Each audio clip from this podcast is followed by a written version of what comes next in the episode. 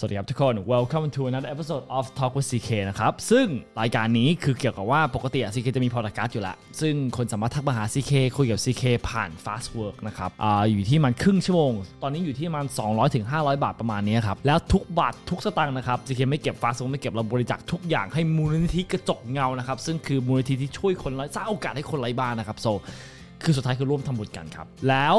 CK ก็เลยคิดว่าไหนๆ CK ก็ทำตรงนี้อยู่แล้ว CK ทำตรงนี้คือต่อวันคือทำอยู่ที่มัน2 virtual conference เนาะก็เลยคิดว่าเฮ้ยมันจะเจ๋งนะถ้า CK ถ่ายมันเอาไว้เผื่อช่วยคนอื่นที่ได้รับฟังด้วยและอยากที่จะโพสต์ตอน 5 โมงครับเพราะสำหรับทุกคนที่ต้องขับรถหรือว่านั่งรถไฟฟ้ารู้สึกว่าโอ้โหรถติด traffic มันเสียเวลาชีวิตจังเลย CK คิดว่าหวังว่าพอดแคสต์นี้จะสามารถสร้างมูลค่าให้ทุกคนตอนในช่วงเวลาที่ทุกคนรู้สึกเสียเวลาครับก็หวังว่าทุกคนชอบนะครับสวัสดีครับสวัสดีครับโอเคคุณนักใช่ไหมครับนะครับโอเคคำถามมีอะไรบ้างครับถามได้เลยโอเคก็คือผมกำลังเปิดบริษัทนะครับตอนนี้ก็อยู่ในขั้นตอนเตรียมตัวก็เหมือนอยากจะให้ขอคำแนะนำครับว่าเป็นการเปิดครั้งแรกว่าโอเคเราควรต้องคำนึงเรื่องอะไรบ้างหรือแบบควรคิดแบบไหนอะไรเปิดบริษัทเกี่ยวกับอะไรครับเป็น recruitment ครับ recruitment company โอเคบริษัทยังไม่ได้เปิดใช่ไหมครับกำลังจะเปิดใช่ไหมครับใช่ครับกำลังจะตอนนี้เตรียมเอกสารแล้วก็จะเปิดตอนเดือนเมษายนครับพาร์ทเนอร์มีกี่คนครับพาร์ทเนอร์มี3ครับมี3เป็นเพื่อนกันหมดหรือว่าเพื่อนรู้ยังไงครับเพื่อนหมดเลยครับโอเคแล้วขอถามนิดนึงครับว่าจุดแข็งของ Recruitment Company อันนี้คืออะไรครับก็ของเราเป็นคนพาร์ทเนอร์ทั้งหมดพาร์ทเนอร์ที่ร่วมกับผมครับแล้วตัวผมเองเนี่ยก็คือมีประสบการณ์เกี่ยวกับงานล่ามภาษาญี่ปุ่นมาตลอดครับ15ปีแล้วก็ตัวผมเองเคยทำงาน recruitment ก็คิดว่าข้อแข็งแกร่งก็คือเราเข้าใจความต้องการของบริษัทองค์กรญี่ปุ่นนะครับแล้วก็เข้าใจความต้องการของผู้สมัครที่เป็นผู้สมัครที่อยากทำงานกับองค์กรญี่ปุ่นหรือพูดภาษาญี่ปุ่นได้ครับแล้วปัจจุบันองค์กรญี่ปุ่นเขาใช้ตัวเลือกอะไรครับก่อนในธุรกิจนี้ปกติเขาจะใช้ recruitment agency ครับในการที่จะหาสำหรับคนที่พูดญี่ปุ่นได้นะครับส่วนใหญ่แล้วมันเป็นคือปัจจุบันมันมี recruitment agency ที่โฟกัสกับลูกค้าญี่ปุ่นไหมครับปัจจุบันมีกี่เจ้าครับเยอะมากเลยเท่าที่ทราบอะครับเท่าที่เราดูตลาดมาเนี่ยประมาณ30เจ้าครับ30เจ้าที่โฟกัสตลาดญี่ปุ่นเนาะใช่ครับท่านไอขอถามซ้ำอีกนิดนึงว่าอะไรคือสิ่งที่ทำให้เราแตกต่างจาก30เจ้านี้ครับ30เจ้านี้เนี่ย100% ที่เราดูเนี่ยเป็นองค์กรที่มาจากญี่ปุ่นโดยเฉพาะครับส่วนเราเนี่ยเราเป็นมาจากคนไทยที่เราจะรู้ความต้องการของผู้สมัครคนไทยครับแล้วก็เราจะ educate กับญี่ปุ่นได้ว่าถ้าอยู่เข้ามาทำงานกับที่เมืองไทยคนไทยจะมีลักษณะนิสัยยังไงก็คือสิ่งที่คุณแนทกำลังจะบอกสิเคว่าปัจจุบันอันนี้อยากจะพูดตรงๆเนาะปัจจุบันในตลาดประเทศไทยไม่มี recruitment agency ที่ target บริษัทญี่ปุ่นแต่ว่าเข้าใจพนักงานคนไทยอย่างนี้ครับก็อันนี้คือสิ่งที่คุณแนทบอกผมนะใช่แต่ผมไม่รู้ตลาดนี้ผมก็เลยอยากถามก็จริงๆคิดว่าเขาก็น่าจะมีอยู่ครับโอเคมีอยู่คือคำถามพวกนี้บอกตรงนะครับว่ามันจะเป็นคำถามที่คุณแน็กจะเจอคือว่าการจดธุรกิจมันเป็นเรื่องง่ายครับมันไม่ได้เรื่องยากหรอกการจดเป็น paperwork พวกนี้ครับมันไม่ได้เป็นเรื่องยากหรอกครับสิ่งที่เราต้องมีความมั่นใจครับคือตอนที่เราเดินเข้าไปในห้องประชุมหลายๆเอเจนซี่ต้องบอกว่าหลายเอเจนซี่พยายามส่งอีเมลส่งนั่นส่งมันไม่เวิร์กหรอกครับไม่เวิร์กหรอก The most important สิ่งที่สำคัญที่สุดคือตอนที่ถ้าอยู่มีโอกาสในการเข้าห้องประชุมหรือว่า virtual conference กับลูกค้าแล้วpitch ของยูคืออะไรยูมีเวลาแค่15นาทีในการ make impression pitch ของยูคืออะไรทำไมไอต้องใช้ยูด้วยใช่ไหมครับ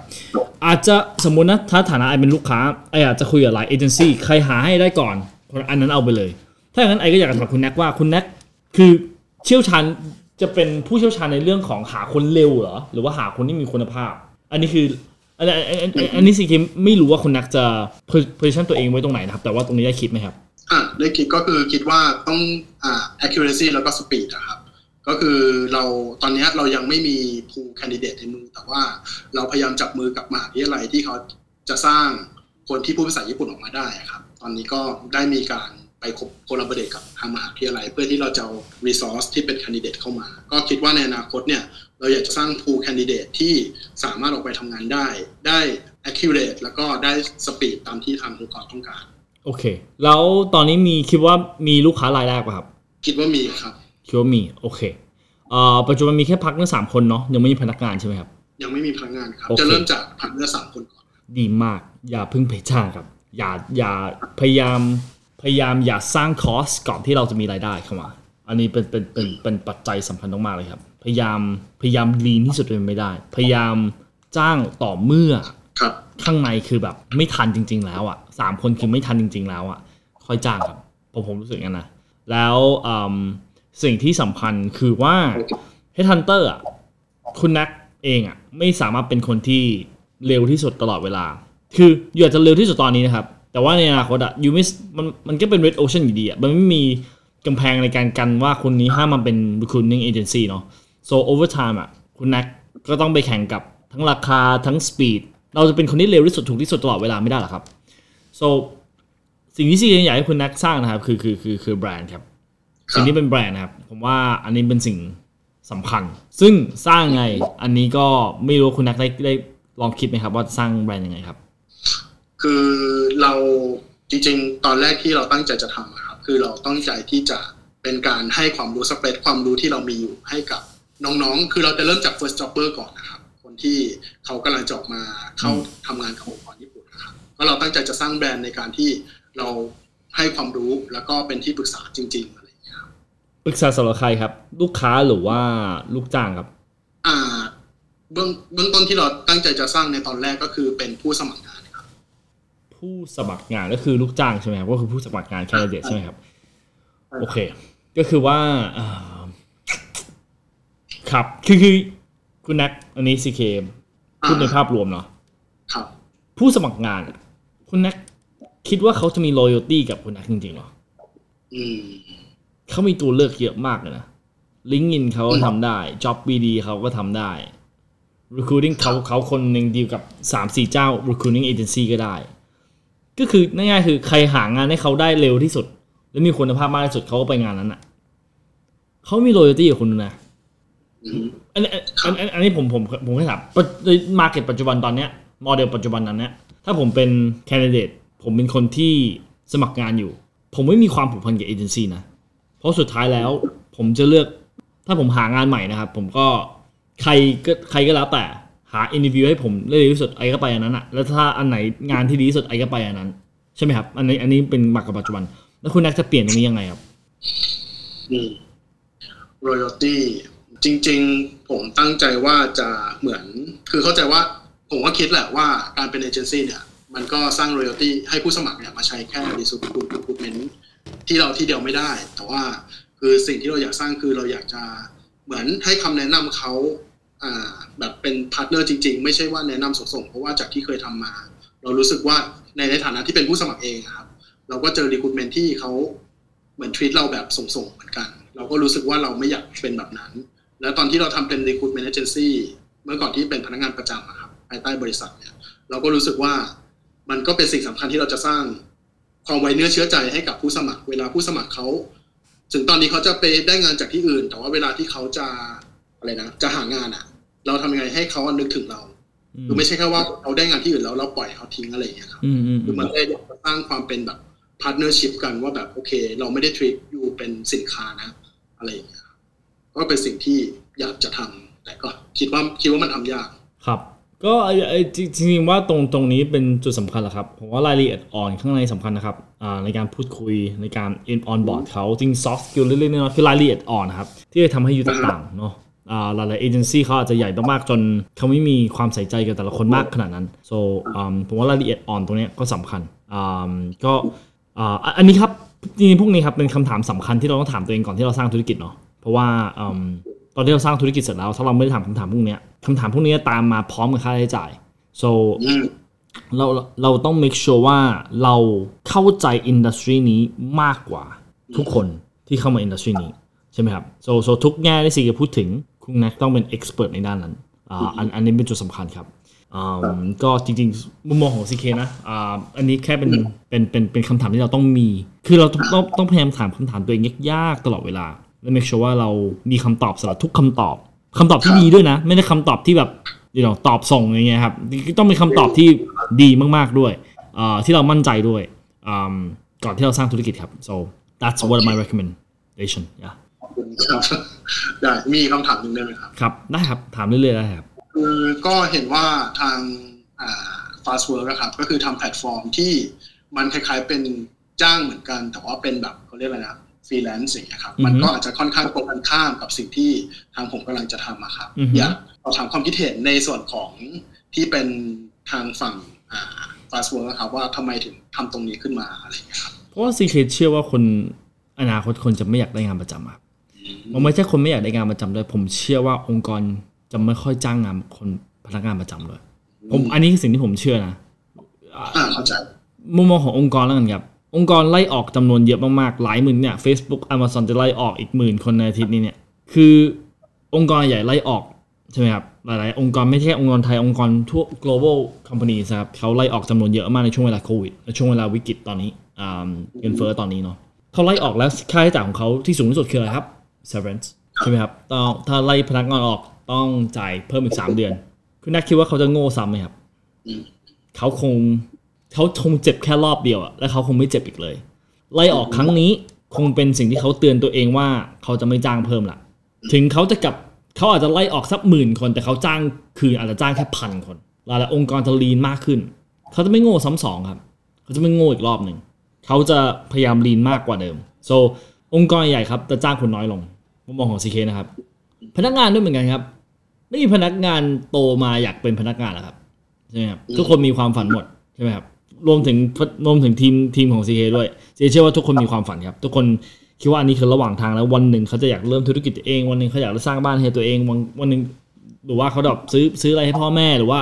อะไรว่ากันไปใช่ไหมครับทุกคนมีความฝันหมดหรอครับเพราะเราคือมนุษย์เราไม่มีแหละแปลก so มันไม่ได้เป็นเรื่องบังเอิญครับที่ Grab มัน work ไม่ได้เป็นเรื่องบังเอิญนะครับที่หลายๆคนอยากเป็นคนขับรถคนขับรถไม่ได้เป็นอาชีพที่หวือหวาหรือว่าเซ็กซี่นะครับแต่คนเป็นเพราะเขาอยากเป็นนายของเวลาของตัวเองแต่คุณนักลองจินตนาการว่ามีกี่ชีวิตที่อยากเป็นนายของเวลาของตัวเองแต่ว่าแค่ไม่อยากเป็นคนขับรถเสี่ยงนั้นคือฟรีแลนซ์ครับผมเชื่อว่าเป็นทุกคนถ้า CK วันนี้สามารถบอกว่าฟรีแลนซ์เป็นงานที่มั่นคงถ้าอยู่เป็นฟรีแลนซ์อยู่มีงานถ้ามาเข้ามาทันทีเลยไม่มีคนจะเป็นพนักงานประจำเลยไม่มีถ้าอันนี้ CK สามารถสร้างขึ้นมาได้นะครับไม่มีสักคนจะอยากเป็นพนักงานประจำเข้าใจแล้วคืออันนี้เป็นมุมของ CK เนาะเข้าใจว่ามันตรงกันข้ามของคุณแนทแต่ว่าไม่จำเป็นต้องเห็นตรงกันก็ได้ครับอันนี้แค่เป็นเหตุผลที่ CK คิดเหตุผลที่ CK คิดว่ามันจะเกิดขึ้นอย่างเงี้ยครับแต่ว่าไม่แปลว่า CK ถูกอยู่แล้วแต่จะมีนำไรก็เลยอยากแสดงอยากฟังทัศนคติแล้วก็ความคิดเห็นด้วยครับมันค่อนข้างต่างกันครับโอเคครับน่าจะผมเตรียมคำถามมาประมาณ2ข้อนี้แล้วก็เหมือนได้คำตอบที่ตัวเองต้องการแล้วครับคือผมว่ามันมีมาร์เก็ตสำหรับทุกอย่างแหละครับคือถามว่าจะอนาคตเอเจนซี่อยู่ไม่ได้ไหมผมก็ไม่เห็นด้วยหรอกครับผมว่ามันยังไงพนักงานประจำมันก็ต้องมีสำหรับบางที่ใช่ไหมครับแต่ว่ามันคือคุณภาพของพนักงานประจำที่ต้องแข็งแกร่งมากยิ่งขึ้นเนาะองค์กรอย่างเงี้ยครับอยู่ในอนาคตบริษัทจะไม่มีพนักงานเลยไม่ได้มันต้องมีอยู่ดีแต่ว่าเขาจะไม่ได้ตามหาแมสเขาจะไม่ได้ตามหาอยากได้แบบcustomer service แบบ200 คนเนี่ยมันจะไม่เป็นอย่างนั้นครับมันจะเป็นว่าอยากได้ customer service ที่มีคุณภาพมากๆ5 คนเพราะ AI กำลังเข้ามา AI กำลังสามารถทดแทนหลายงานได้ส่วนสิ่งที่องค์กรต้องการคือมาตรฐานคุณภาพมันจะเพิ่มขึ้นครับแต่ว่าจำนวนจะน้อยลง so หน้าที่ของเอเจนซี่จริงๆอ่ะสิ่งที่ทำให้เอเจนซี่นี้แตกต่างอ่ะคือความสามารถในการตามหา rock starให้กับองค์กร rock star เท่านั้นนะครับครับพนักงานมาตรฐานจะเป็นสิ่งที่ค่อยๆหายไปมันจะเป็นอย่างไรครับครับขอบคุณมากเลยครับโอเคประมาณนี้มีคำถามอะไรเพิ่มเติมไหมครับไม่ได้นะครับเดี๋ยวขอถามอีกรอบหนึ่งได้ไหมครับพอดีผมอยู่กับพาร์ทเนอร์ด้วยอยู่ด้วยกันครับได้ครับก็จริงๆเหมือนว่ามีคำถามว่าในการที่จะเริ่มต้นครับด้วยความที่ทุกคนเนี่ยเป็นเรื่องใหม่มากๆเลยกับการที่จะเปิดบริษัทแล้วก็มาทำงานร่วมกันนะครับซึ่งอยากจะถามว่าอีกครั้งหนึ่งครับว่าอะไรเป็นสิ่งที่ต้องกังวลมากๆในการโอเปเรตบริษัทนะครับ I mean number one is cash flow ครับสิ่งที่สำคัญคือเงินสด cash is king ครับถ้าบริษัทอยู่ไม่มีเงินสดอยู่เจ๊ง that's simple as that so cash flow is the number one most important thing ที่ต้องดูครับเงินเข้าตอนที่บอก the cash flow you don't do หมายถึงไม่ใช่ revenue นะครับไม่ใช่รายได้นะครับ cash flow แปลว่าอะไรครับแปลว่าสมมติว่าคนเนี้ยจ้าง contract อยู่2ล้านแต่2ล้านเนี้ยไม่ได้จ่ายเลย2ล้านเนี้ยนี่คือแบบโอ้โหเครดิตเทอมแบบ120วันอย่างเงี้ยอยู่อาจจะเจ๊งใน120วันก็ได้นะครับคืออยู่อาจจะทำได้สำหรับ contract 200,000 แต่ถ้าเป็น contract 3ล้านล่ะ10ล้านล่ะเครดิตเทอม120วันไอ้120วันอยู่ต้องออกค่าได้จ่ายก่อนแล้วค่อยรอไอ้เนี่ยอยู่จะโตไม่ได้ so cash flow เป็นสิ่งสำคัญครับเอาว่านี่ข้อแรกข้อ2พยาย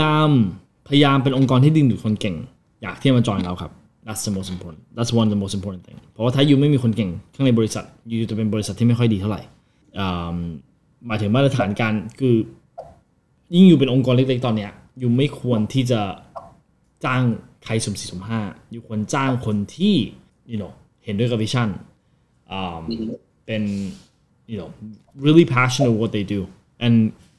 เชื่อวิชั่นเหมือนที่อยู่เชื่อวิชั่นครับ that's important แล้วอย่าลืมถามตัวเองตลอดเวลาว่าทำไมบริษัทของยูถึงต้องมีตัวตนเพราะ market ไม่มีวันผิดครับเพราะถ้าของยูขายไม่ออกมันไม่ได้เป็นเพราะว่า you know มีใครทำให้ตลาดยูเจ๊งหรือว่าแบบมีใครเป็นศัตรูยูไม่มีหรอกครับถ้าสินค้ายูขายไม่ออกมันเป็นเพราะว่าตลาดไม่ต้องการ so you ไม่ใช่ victim you ไม่ใช่ victim ซีบอกร้านค้าตลอดนะครับถ้าน้ำส้มของเขาร้านก๋วยเตี๋ยวเขาขายไม่ออกมันเป็นเพราะของเขาไม่ดีพอ that's simple start ถ้าอย่าไปลง trap ในการคิดว่า you ต้องการทำ promotion marketing ในการซื้อลูกค้าซื้อใจลูกค้า it's not that's not the problem สิ่งที่ you ต้องการ it's not sales สิ่งที่ต้องการคือทำยังไงให้ product ของตัวเองดีขึ้นทำไงให้ candidate pool ของตัวเองน่าสนใจมากขึ้นไม่ใช่ sale there's no magic words in the meeting room มันไม่มีบอกว่าเฮ้ย you ต้องพูดคำนี้พูดคำนู้นลูกค้าจะซื้อใจ you มันไม่มี psychology ตรงนั้นมองตรงนั้น there's no sales technique อย่าไป don't spend your money on sales spend your money on recruiter cause that's your free that's your product โอเคเคลียร์ครับโอเคครับขอบคุณมากเลยครับขอบคุณมากครับ